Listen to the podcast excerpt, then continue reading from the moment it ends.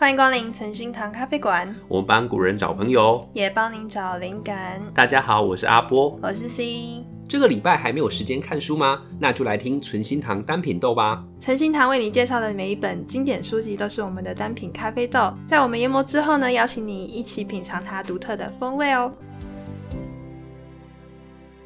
哎，最近疫情真的越来越严重了，真的呼吁各位听众啊，在这段时间真的要好好待在家里面，然后要做什么事情？听 podcast。对，那要听什么 podcast 呢？存心堂咖啡馆。好，没错，真的是 我在家里面呢，好好听我们的 podcast，然后呢，陪伴你度过疫情的时光。会不会有人在家看一些电影？哦，说到这个电影，哎，我在疫情还没爆发之前，真的很想带你去看电影。你还敢说哦？讲那么久，你有哪一次带我去看过？不是啊，啊，后来就他疫情爆发的所有电影院都已经关馆了。我内心是很想要带你去啊，但是我本来这边说要看那个什么《灵魂急转弯》，对，我内心很想啊，可是现在没有办法嘛。没关系啊，我跟你讲，疫情结束之后，我一定带你去看好看嘛。看二轮片哦。哎、欸，二轮片很厉害哎。说到这个二轮片啊，今天我们要介绍的这个单品都就跟二轮片有非常大的关系。台南有一家非常厉害的二轮电影院，叫做全美戏院。哦，你说李安？对，李安导演他以前就是成为大导演的一个重要养分。还有那个很红的画师。呃，对，就是路边画那个电影看板的。他还有画我最爱的 Coldplay。哦，对，还有画 Coldplay。没错，那这本书叫什么名字呢？它的名字叫做《大井头看电影》，台南全美戏院。我说到这个全美戏院呢，真的就要跟大家好好的介绍一下。因为一般人家说啊，像你在创业嘛，一年后它的一个存活几率是十趴，那五年后呢，只剩下一趴。可是呢，全美戏院从一九五零年到现在，大概已经有将近七十多年的时间，快一百年了。到底是怎么样子的一个创业的方法，还有创业的一个精神，可以让一间戏院呢可以存活一百年？然后更不用说这七十年一定有很多人的回忆。对，这七十年间充满着很多呃不同世代老台南人的回忆。那我们等一下也会在磨豆时间呢一并跟大家介绍。那再来呢，说到这本书的作者，哦，这本书的作者也是非常不简单，跟你一样年轻啊。他就是一个跟我的年纪一样的一个作家，对，他叫王振凯，也要跟大家预告一下，下一集呢，我们在纯聊天的节目里面呢，我们真的邀请到了作者本人来跟我们聊这本书，还有在聊这个在地的一些文化产业的发展，非常的精辟，而且里面有他非常厉害的观点哦。不是因为你自己要自肥吗？哪是自肥，我是帮听众谋福利耶。就只有你一个人想要当文字工作者啊？没有，我是想要让很多有兴趣的人可以听完这些介绍之后呢，对于这个生态，对于这个产业有更多的理解。有一些人搞不好很。厉害啊，他也有一些门路可以走到这一条路上。哦，首先文笔要够好。哦，对啦，哎、欸，我觉得像我文笔应该不错吧？嗯。哎、欸，嗯是什么意思？你觉得还可以哈？哎、欸，人家郑恺为这本书也是花很多时间在收集资料跟做田野调查的。这本书呢，跟那种以往在研究在地的文史的书是完全不太一样的。因为如果大家去翻这种类型的书的时候，你会直接看到睡着，它就很像那种大学生交的报告，或者是直接把人家以前的作品集拿来，然后全部这样就变成一本书了。你在说谁？哎、欸，这个好像得罪很多人。不过不管啦、啊，这边我就是要讲说这。郑恺他最厉害的地方，就是他把这些东西呢，用自己的话讲出来，然后再搭上很多精美的图片，所以这本书呢，它是把这些知识、把这些东西内化之后的一个产出。那我觉得这个东西就非常的难能可贵。跟我们上次讲那个，对，就是跟我们上次讲福尔摩沙删除记一样，陈耀昌老师也是阅读了大量史料之后，把它变成一个平易近人而且很可爱的故事。好，那我们现在就来进入我们的魔豆时间吧。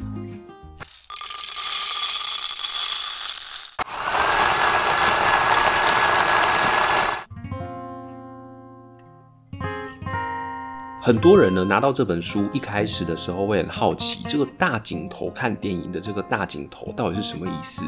这个大井头呢，我们就要好好的跟大家介绍一下。之前我们在那个黄淑文老师的那一本《所有的相遇都是灵魂的思念》，对，那里面就有讲到说雪燕在台南的家有那个大井头嘛。对、啊欸。如果还没听的人，可以去我们前面的集数找。那一集很多人喜欢啊。这那一集的收听数也超高的。这个大井头呢，它到底是谁盖的一口井呢？不知道。但是在好久好久以前，甚至在没有文字记载的时候，它就已经出现了。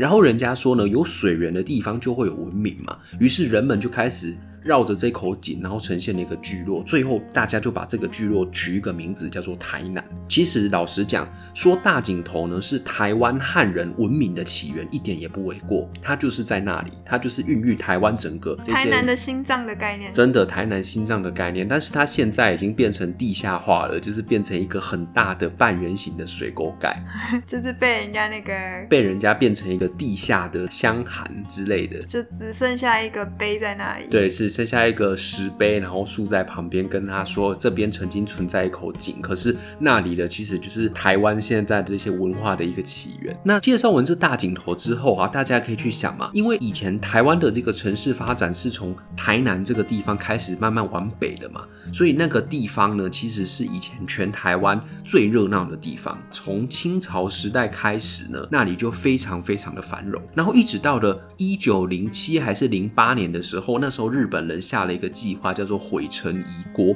什么意思呢？因为以前台南它就是很多城门跟城墙，那日本人下令把这些东西全部拆掉。你说清朝的清朝的这种中式建筑城墙的概念全部拆掉，嗯，然后呢，就是目的想要把这边建立成一个比较现代化的城市。在大井头的附近呢，因为那边真的非常多人聚集，所以开始出现了一个东西叫做座，就是不是座位的座，它是上面有一个喝的那个。你说银座？哎，银座的座，这个银座呢，我看下来，它的意思其实就是 theater。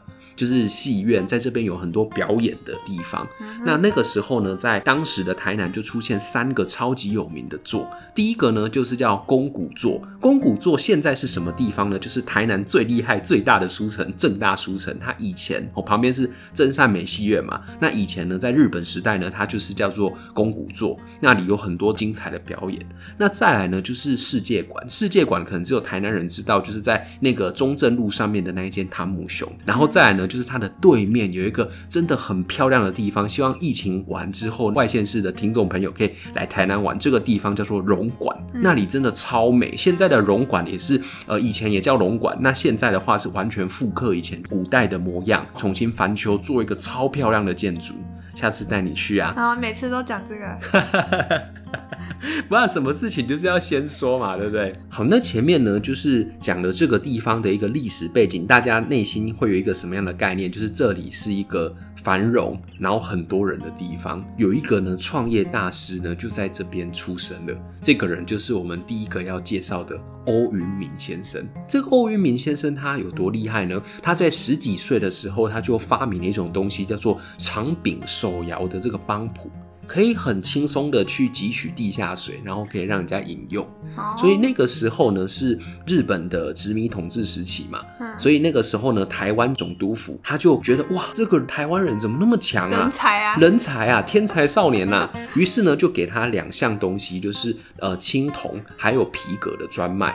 可是呢，这个欧先生呢，他不是在这个地方，他就觉得太好了，那我一辈子不愁吃穿了。不是哦，他在卖皮革的时候呢，他去思考到市场不一样的一个点。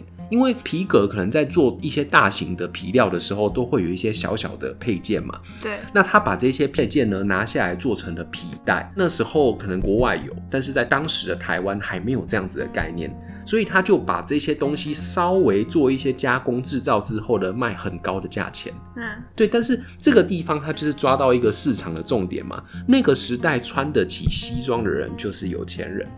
对，所以有钱人根本就不在乎再多花这一点钱去让他整套装备更完整。嗯哼，所以他就抓到了这个卖点之后呢，商机啊，商机真的，他在嗅这个商机的味道非常的快。所以呢，他当时就在现在台南的永福路，也算是市中心啊，盖了一间叫做全城皮革厂，卖这些皮料哦，最主要是皮带，卖到发大财，下下叫。可是他在这个时候呢，还是没有因此满足。你看这些成功的创业家，他们就是这样，他们的眼光都放在十年之后。那很多人呢，他为什么可能创业不会成功？因为他的眼光都放在眼前而已。那我们这个台南的大创业家呢，他那个时候就想说，哎，我这边发大财了，但是我们要想想看这笔资金怎么样更妥善的运用。于是他就观察到我们刚刚说的历史，这个地方呢，在很久很久以前，它就是一个充满影视产业还有表演的地方。嗯，所以他就把他赚到的钱呢，在旁边开了一间非常大间的戏院，也是台南第一家戏院。那个时候呢，叫做全城第一戏院。他应该要叫全台第一戏院，台湾第一家。没有，他为什么要叫这个名字呢？就是皮革厂也叫全城，电影院也叫全城，嗯，是因为他们小时候呢，家里面有一个恩人叫做侯全城医师哦，所以他爸爸就跟他说，以后如果你们发达了，不要忘记人家的恩情。哎，所以你看台南人这个有没有这种精神，就是保留在这个取名的里面。嗯哦，对，所以那个时候呢，他叫这个名字一开下去，发现下下叫。那个时候呢，不管社会上各行各业的人，没有这种娱乐啊，连电视都没有，所以大家真的是挤破头啊，全部往那个地方去买票，然后看电影，整个就发大财了。那那时候都放什么电影？那个时候各种都是放美国好莱坞的电影，那不就跟现在一样？可是你去想想看，那个时候的人连电视都没有，所以那个东西对他们来说是多么珍。贵的一个东西，可是呢，这个地方我们又可以看得出这个欧云敏老板他跟一般人不一样的地方。很多人呢创业创到这个地方就想说够了，因为人已经很多了，我钱已经赚很多了，所以我就可以开始耍废，或者是呢开始去过奢华的生活了。可是这个老板呢，他的思维方式就跟人家又不一样了，他利用这些资本呢，开始去建立个人的一个社会形象。他开始去铺桥造路，然后呢，让这些贫穷的人可以免费看医生。然后这一些人就会觉得说，哇，这个老板好棒哦！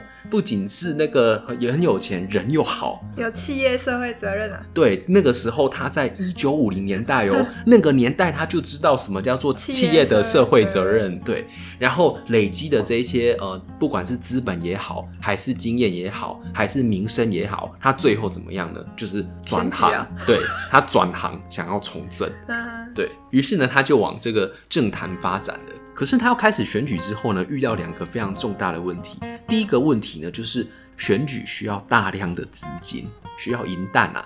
然后第二个问题呢，就是说黑白电视出现了，那人们这个娱乐的选择就可以有所改变，不一定要去你的电影院看电影啊。所以他的顾客量开始下降。这个时候呢，欧老板他就很聪明，他想到了一招非常厉害的技术，你知道是什么吗？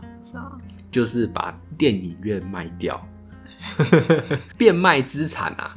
那那个时候就想说要卖给谁啊？古时候的人都有一个概念嘛，叫做“肥水不落外人田”。于是呢，他就卖给他两个妹妹。第一个呢，就是叫做欧仙桃女士，就是等一下我们要讲的第二个台南非常重要的这个创业家。然后呢，跟另外一个是他的妹妹，叫做欧油甘女士。哦，这两个人。那这个欧仙桃女士呢，要先说说她的背景。因为当时他的哥哥欧云明先生呢，开了全城第一戏院之后，真的赚太多钱了，那个人呢多到塞不下那间戏院，所以他又在现在的中正路开了一家小全城戏院，所以他有两间哦。嗯、然后这一间小的全城戏院旁边也是很多的人流嘛，他的妹妹呢欧仙桃女士就在旁边开了一间百货，叫做全美的这个百货。而是一个类似像以前的干妈店，他也是跟我阿嬷是同一个年代的嘛。我阿嬷是开干妈店的，可是他跟一般的干妈店不太一样，他是呢去卖一些那一种高级的舶来品，因为他们家有资本。所以他就可以进这些更高级的货，其他人都是杂货而已。哎，对他们呢，就是可以卖这些东西。那相对来说，它中间的这个利润呢，哎，就比较大了哈、嗯。那所以他在这个地方，就是因为哥哥有人流嘛，然后人流就会去旁边买一些高级的东西，而且能够享受娱乐的人，通常手头也都比较宽裕嘛。哦，所以他在旁边经经营这间全美百货呢，哎，其实是有一点资本的。那当时呢，他哥哥为了要去选举，想说，哎，妹妹好好像也不错哦，哎，然后就把这个戏院卖给他。结果一卖给他的时候，发现不妙，整间戏院开始慢慢的走下坡。那为什么会开始走下坡呢？因为我们刚刚有讲到嘛，黑白电视出来了，人流变少了，然后又加上那时候的那个布袋戏跟歌仔戏开始盛行。原本这些表演团哦，都是在这个戏院里面表演的，现在他们说我可以自己赚钱，为什么我要依附你，让你抽成？哦，所以他们那时候又有放好莱坞片，然后又有那些对，就是只要你想得到的所有娱乐都在他们家，嗯，所以真的是赚爆，就是全台第一娱乐龙头。比台湾现在所有的这个影视媒体公司都还要厉害，可是换他妹妹接手的时候呢，这些东西已经很多优势随着时代的变化慢慢的丧失了。除此之外呢，他妹妹还有面对到一个非常非常严峻的问题，我觉得这是最关键的问题。因为他妹妹欧仙桃女士呢，先生叫做吴议员，不是选四议员那个议员哦，就是那个断垣残壁那个垣，就是那个一个土，对对的那个字。哦，那这个吴议员先生呢，他是一个公务人员。那他他们接到公务人员怎么了？公务人员这个东西不是怎么了，不是怎么了，这个东西在我们后面的铺陈里面非常的重要，因为你们知道，就是说这一些电影院他们要播一线的戏嘛，对不对？那当时大家看到很多资本家看到说全程这么赚钱，他们就在台南很多的地方也都开启了其他电影院跟他竞争。市场竞争已经慢慢白热化了，然后这个时候呢，派这个公务人员出身的人，他们比较老实嘛，对不对？比较遵守体制、依法行政嘛，对不对？他可能不不会有太多跳跃性的想法嘛，所以他去台北跟人家 argue、跟人家协商这一些好莱坞一线片的时候，因为不懂潜规则，不会跟人家交际应酬，所以他抢不到片。对，抢得到片的都是被那一些哦，很会讲干话啊，很会喝酒啊，然后可能那个皮包打开里面还有一些精美小礼物，嘿 嘿，可能懒懒的哦，这一些东西的人抢走了。那这个因为吴议员先生比较老实，所以他就只能拿到一些可能人家不喜欢看的片，可能就是人家选剩的这样。那这个东西会比当时的市场慢慢走下坡，很多新兴媒体出来还要严重，因为他发现。人家根本不想看那个电影，然后他老婆呢，欧仙桃女士就想说：“哎、那没关系，我们把票价定低一点好了，看看会不会人家来看。”结果呢，还是没有人来看。就跟商品一样，你商品不好，定再低还是没有人会买啊。对，就是这个商品根本就不吸引人啊。嗯、所以这个时候呢，欧仙桃女士她的这个创业家这个商业头脑出来了。当你的商品人家不喜欢的时候，这个时候大家可以跳开电影层面去想，一般正常人类最喜欢的是什么东西？正常人类，对啊，钱呢？钱还有什么其他跟欲望有关系的？食色性也、啊、对，食色性也不是好吃的，就是好康的嘛，对不对？那你电影不可能做一些好吃的啊，哦，所以呢，他当时呢就在电影里面加了一点料，哦，就是放了一些好康的。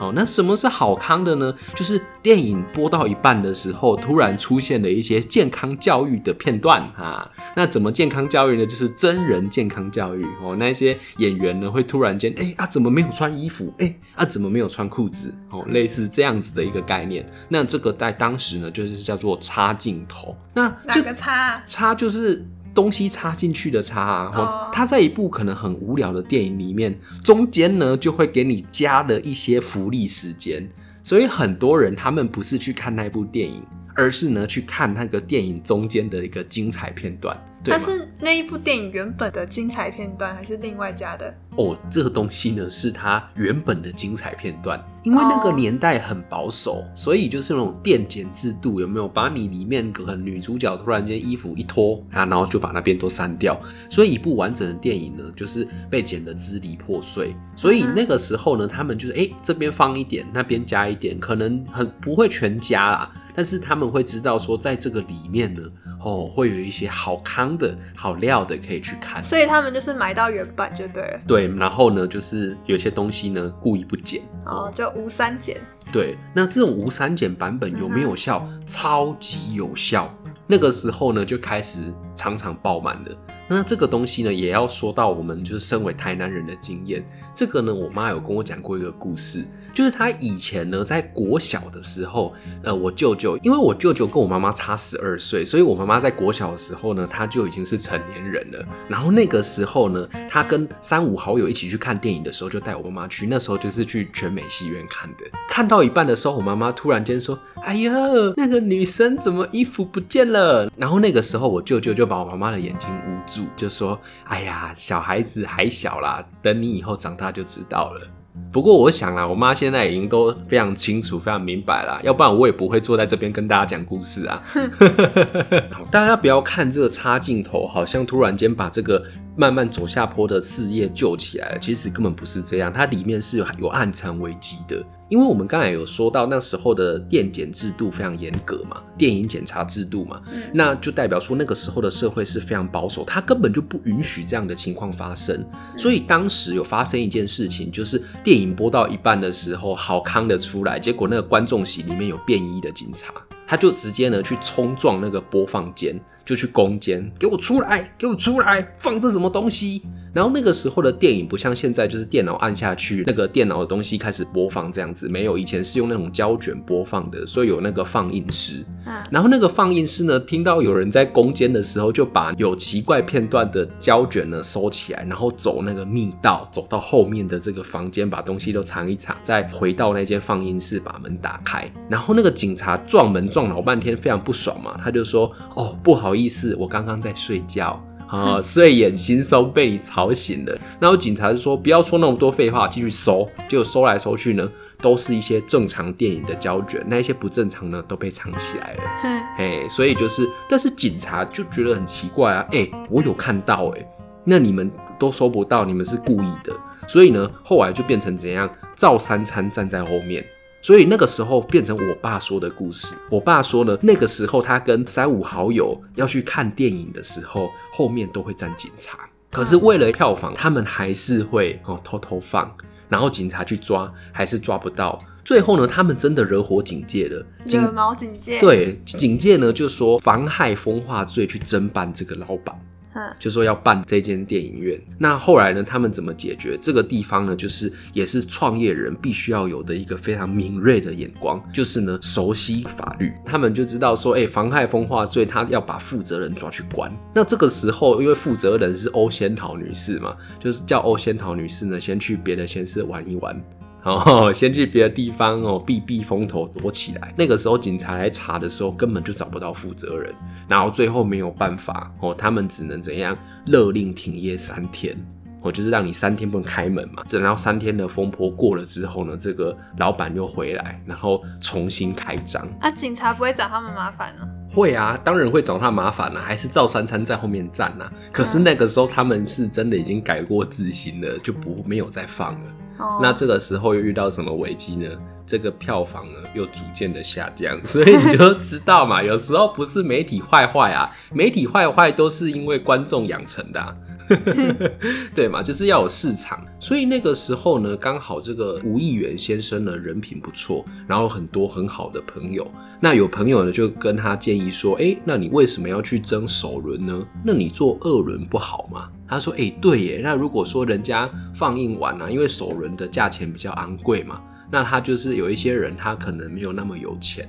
他就可以看二轮。那那个时候呢，欧仙桃女士又加入了一个想法，她就说：“那我们可以让人家看两部电影，付一部的钱，然后我们是二轮片这样子。”所以呢，那个时候全美戏院呢，在那个年代之下哦，就是开始转型。这样约会都是去全美戏院看片就好了。为为什么？你可以看两部片啊！哦，对，就是这样子看比较久嘛，对不对？然后出来的时候跟女生也比较多话题可以讨论嘛，哦。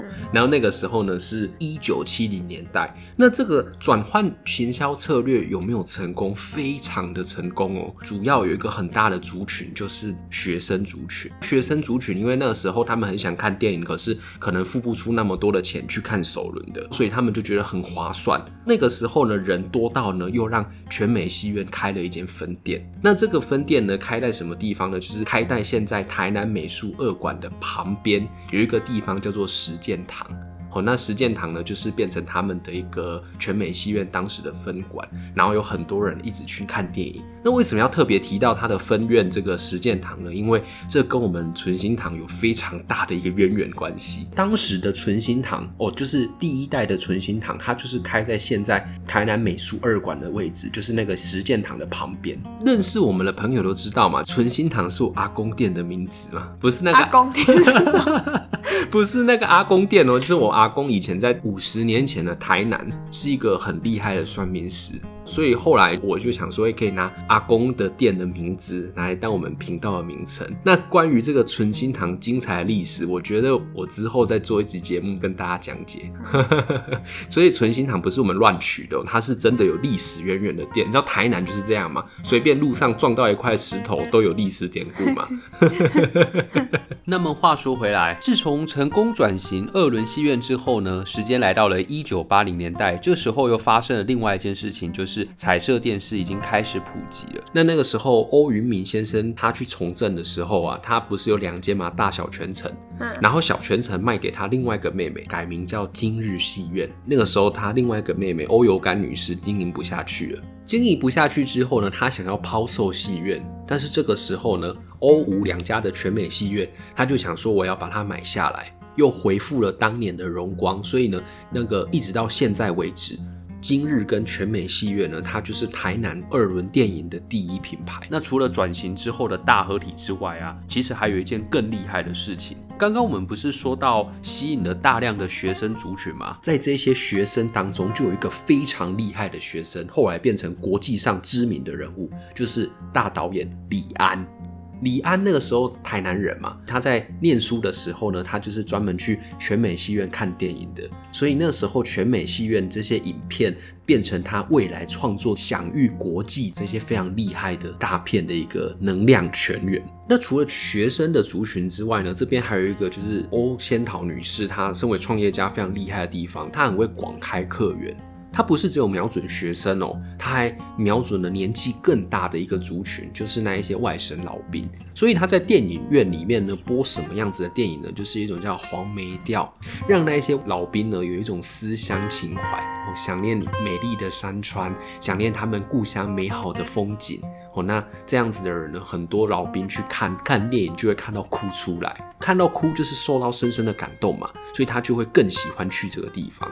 所以那个时候的全美戏院经营的非常的成功，不仅吸引到了学生的族群，还吸引了长辈的族群，好像又重新回到当时全城第一戏院刚开张的时候那种盛况空前的景象。那刚刚我们有讲到说，除了长辈跟学生嘛，那是不是中间还有一段像我们这个年纪的人，就是出社会的年轻人，还有当爸妈这个年纪的人没有讲？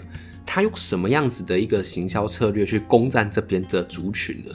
就是他当时除了放电影之外呢，他还有另外一个东西，就是让明星去那边做现场的舞台表演。所以那个年代的台湾呢，非常流行一种东西，叫做歌厅秀。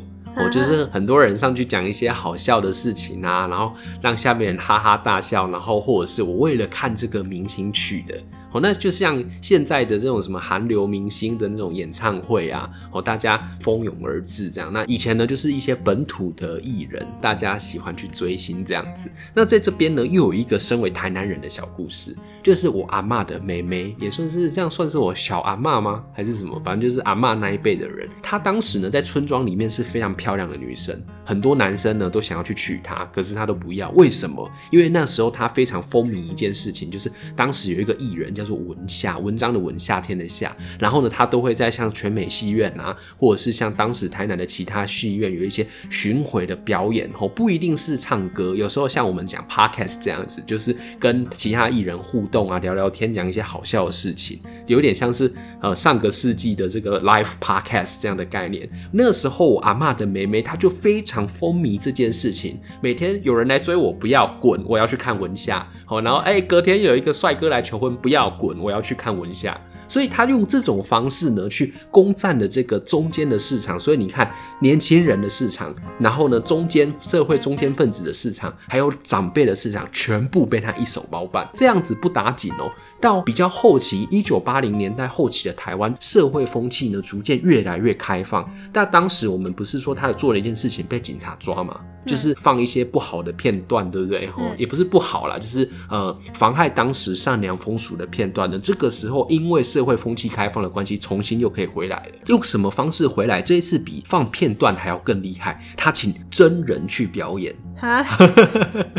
所以真人表演呢，就是当时呢，我们这个长辈爸爸妈妈那一届呢，津津乐道的一个表演，叫做牛肉场。牛肉厂不是卖牛肉哦，它是简单来说就是请一些漂亮女生去脱衣服给你看。哦，所以他当时还是我们刚才说到的嘛，食色性也嘛，你做这一些有一些色色的事情的时候，吸引人流是非常强大的。所以你看那个时候，不仅学生、老人，然后呢，社会的中间分子，还有呢一些呢钱没有地方花的这些男人呢，哇，全部都往那边去聚集了。所以那个时候是不是又回到全盛时期？全台湾最厉害的这个影视文化呢，哦，就是在这个全美戏院。所以大家可以知道说，它的重要性真的非常的厉害。那随着时间呢，来到一九九零年代，就是我们出生的那个年代啦，我们都是九零后嘛。然后那个年代呢，台南因为有商机可图，就会很多同业的竞争者出现。那在这个白热化的战场之中呢，充满着各式强大的竞争对手。有一个竞争对手呢，存在台南人的这个回忆里面，叫做东帝士百货。后来他不见了嘛，因为他那个老板就经济犯嘛，钱收一收就落跑到海外去，现在抓不到嘛。东帝市百货呢，是在我们很小的时候非常非常有未来感的一个地方。你去想嘛，在二三十年前，有一个地方它有透明的电梯哦。然后整个地方弄得像那种未来高科技场域一样，我好像有去过。对，那那个地方呢，它有东帝市自己的电影。那那个时候作者郑凯跟我们聊天的时候，他有讲说他小时候呢去看迪士尼系列的电影，全部都是在东帝市看的。除了这个未来感的竞争对手之外呢，还有另外一个是他们全美戏院最强大的竞争对手，在一九九零年代的时候，就是中国城的统一戏院。中国城你有印象吗？有啊。中国城是什么？地方呢？我们跟台南以外的听众解释一下，就是在当时台南的市中心有一条路叫中正路的尽头，有一个非常巨大的一个中式的建筑，而且有两栋。他们两栋建筑中间隔一条马路，可是马路的下面呢，哦，它下面有一个类似像地下道，然后这个上面有很多的百货公司啊，有很多影城啊，然后下面呢就是类似像美食一条街，然后还有一种东西叫冰宫。就上个年代的那个时候的台湾人很喜欢去有一个室内的溜冰场所，去那边溜冰，然后顺便认识一些女生，哎，然后很多呢，这姻缘呢都是在那边促成的。就是在我爸爸年轻的时候那个年代，然后他们很喜欢就说，哎，走去冰宫换看梅啊，或者是去冰宫社交。然后当时的这个中国城上面的统一戏院呢，它有十二个厅。就是那一间电影院里面有十二个厅，超级厉害的。然后每一个厅呢，就是很多好莱坞的一些影片啊，或者是一些很厉害的片轮番上映。那这个时候其实是有点没有职业道德的，因为像同一个阶段的高雄，他们的电影院的老板互相认识，他们会讲好。就是说，哎、这部片在你们这边放，这一些片呢在我们这边放，我们的片故意不重复，这样子的话呢，我们就可以互相赚钱，就是大家都留口饭给大家吃嘛。可是当时这个统一戏院它不是这样经营的，它打焦土战，就是我全部都要，小孩子在做选择，我全部都要，全部的片都帮你抢过来，就直接跟你恶性竞争。哎、你比不赢我，价钱比你低，怎么样？哦，那像那个地方，后来我记得我在小时候的时候有去看过电影，就中。国城统一戏院已经没落了，因为那个地方就是大概繁荣一小段时间而已。后来那整栋中国城都已经没落。然后我去看电影的时候，它是在楼上那个荒废巨大的那种中国式建筑，它是一个废墟，但是楼上还有电影院。然后我要走楼梯走上去的时候，在国小的时候都要经过断那种荒废的卖场。那那个荒废的卖场走上去的时候呢，哇，我的这个左边的脸会全身起鸡皮疙瘩，麻到右边的脚，再从右边的脚麻到右边的脸。这时候讯息就来了，就是什么呢？这里有好多人的祖先还在这边流连忘返。所以那那时候外地的人来台南看到说，哎呀，这一栋是什么？我都跟他说，这里就是台南最大的鬼屋。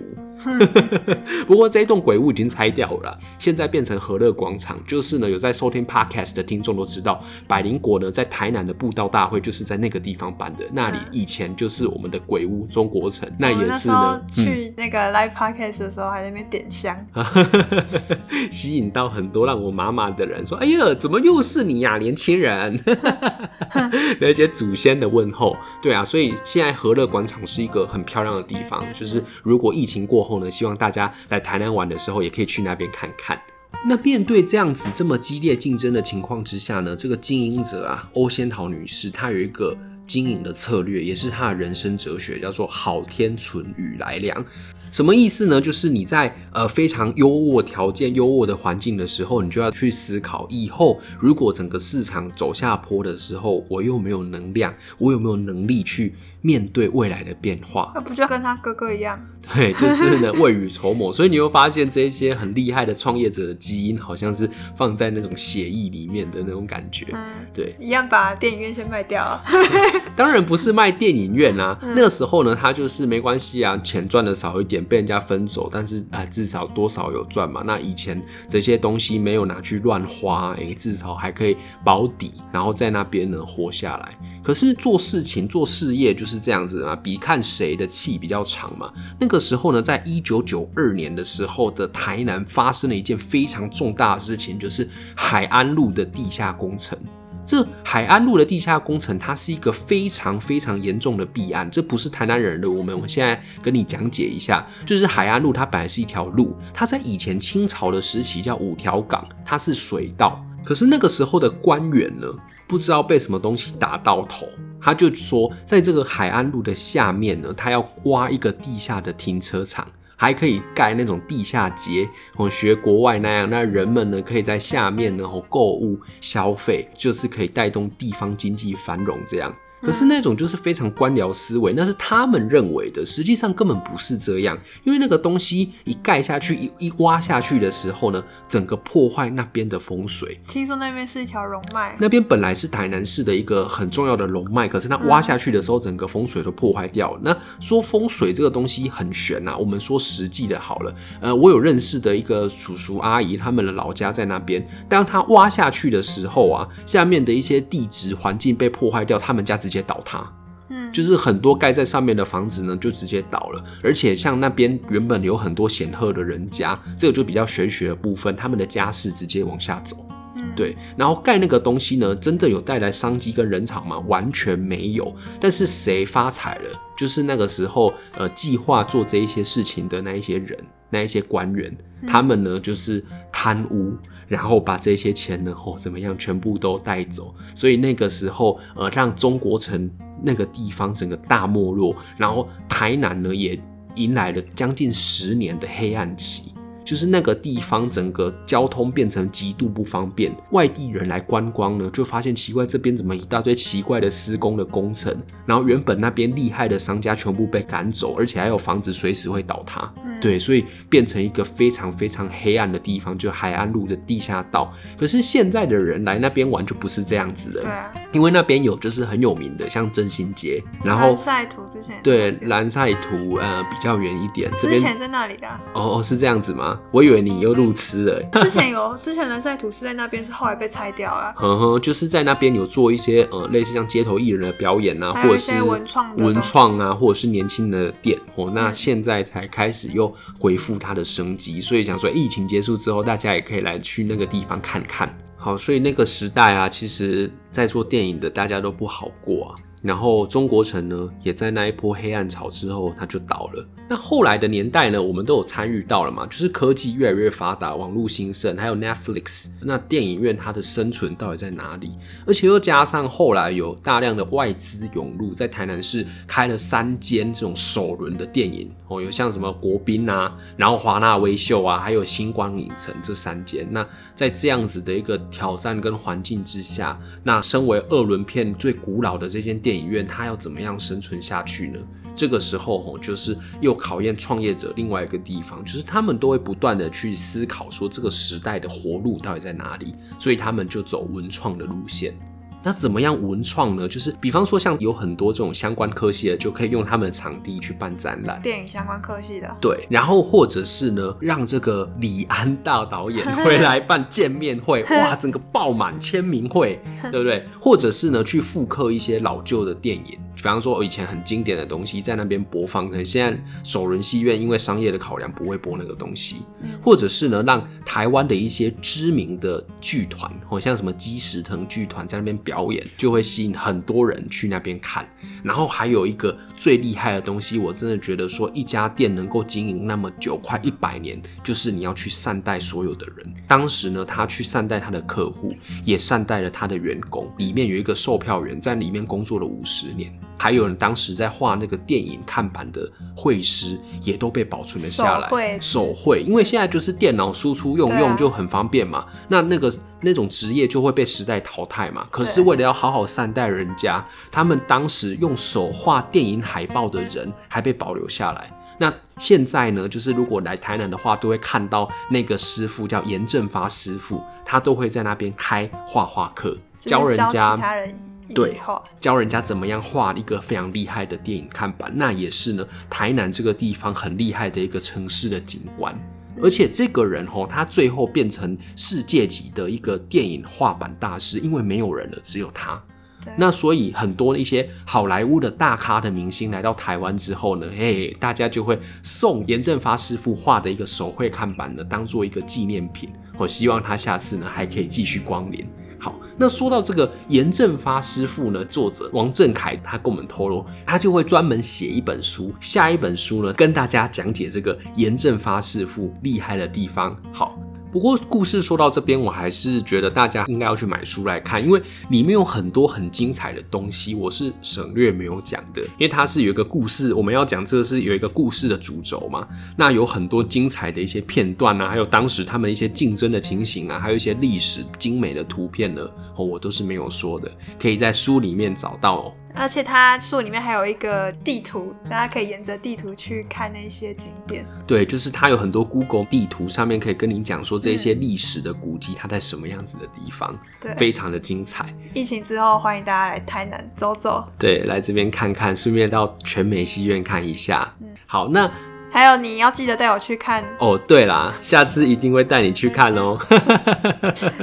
我的灵魂急转弯呢？好，一定会带你去看。嗯，OK，那我们今天的故事呢，就说到这边。喜欢我们这集故事的话呢，可以到各大 Podcast 收听平台呢去听我们的节目。然后呢，还有我们现在在 Mixer Box 上面也上架了，所以大家可以去上面给我们留言，或者是到 Apple Podcast 给我们五星的评价，或者是到 IG 找我们哦。你只要打纯心堂咖啡馆就可以看到我们了。好，那我们今天的节目呢，就说到这边，大家拜拜，拜拜。